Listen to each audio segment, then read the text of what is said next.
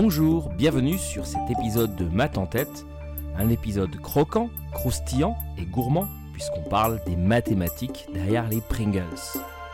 Les Pringles, vous savez, les chips vendus dans les boîtes cylindriques avec le petit bonhomme moustachu au nœud papillon en logo.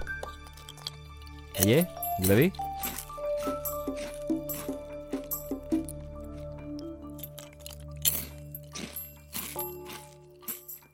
Vous avez remarqué la forme particulière de vos Pringles?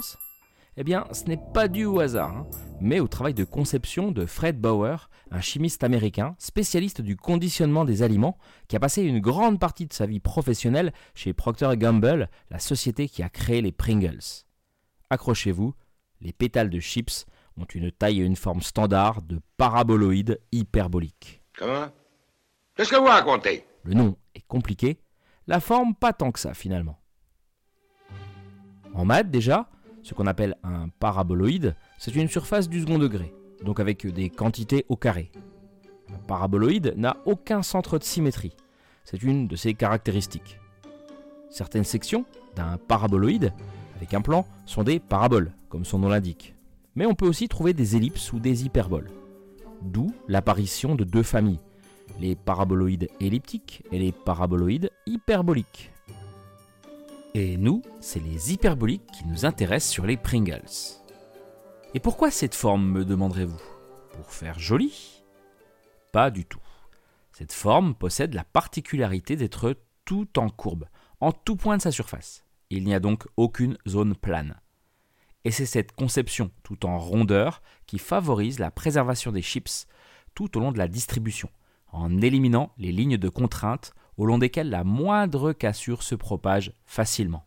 Fred Bauer a donc cherché d'une part à minimiser les pertes dues aux cassures de chips sur les chaînes de montage, mais pas que. hein.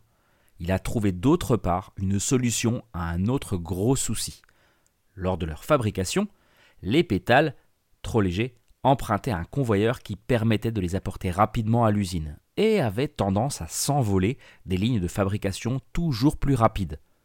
Augmentation de la production et rentabilité oblige. La solution à ces problèmes? Le paraboloïde hyperbolique, bien sûr. La forme particulière a été conçue à partir d'un supercalculateur. Et je sais que vous n'attendez que ça, son équation, bien évidemment.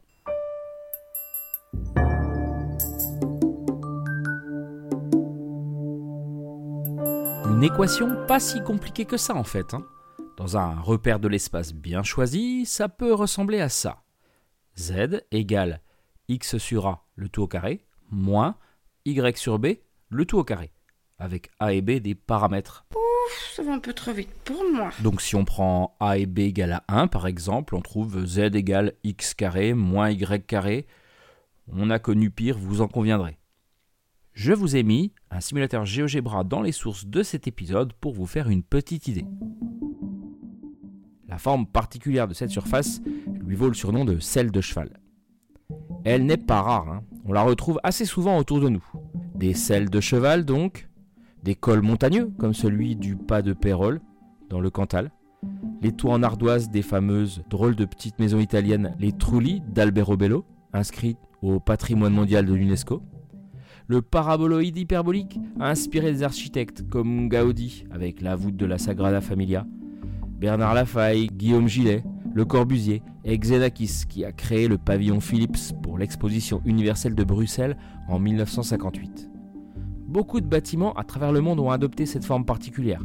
Le théâtre d'été Dnipropetrovsk en Ukraine, l'église épiscopale de Sainte-Augustine dans l'état de Washington aux États-Unis, un stade de basketball à Włocławek en Pologne. Toujours en Pologne d'ailleurs, à Varsovie, la gare Ochota. Le toit de la cathédrale de Royan également. Donc euh, original, mais pas tant que ça. Mais revenons une minute à nos Pringles. Toujours Fred Bauer, toujours des maths. Comment optimiser l'emballage pour éviter le coût classique du sachet davantage rempli d'air que de chips et profiter de la forme particulière des Pringles? Eh bien Fred a une nouvelle idée révolutionnaire. Un emballage en forme de tube, bien sûr. C'est un emballage très résistant, du type canister, comme l'emballage des pellicules photo 35 mm. Métallique à l'intérieur, cartonné à l'extérieur, avant de devenir tout en carton, et avec évidemment le couvercle plastique. Un emballage novateur composé d'un mélange de papier et de feuillets d'aluminium qui permet une étanchéité optimale. C'est fun, distinctif et malin surtout. Et ça a été repris de nombreuses fois par d'autres fabricants d'emballage. Bien vu Fred Bauer. Ah, ces ingénieurs. Par contre, un peu obsédé par les Pringles, hein, le Fred. Il a demandé à ce que ses cendres, après sa mort, soient enterrées dans une boîte de Pringles. Et vous savez quoi? Il a été exaucé.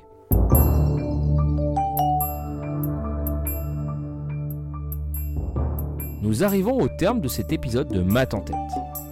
Vous a plu? Tant mieux. Et si vous preniez quelques secondes pour attribuer 5 étoiles au podcast et un petit commentaire positif Je vous remercie de votre soutien à mon travail. Les maths sont partout, vous en conviendrez. La prochaine fois que vous mangerez des chips, vous en apprécierez la forme et l'ingénierie qui est derrière. Vous ferez partie des gens qui savent, et votre apéro n'en sera que plus savoureux. Allez, à votre santé, prenez soin de vous, et je vous donne rendez-vous mercredi dans deux semaines pour un nouveau thème mathématique.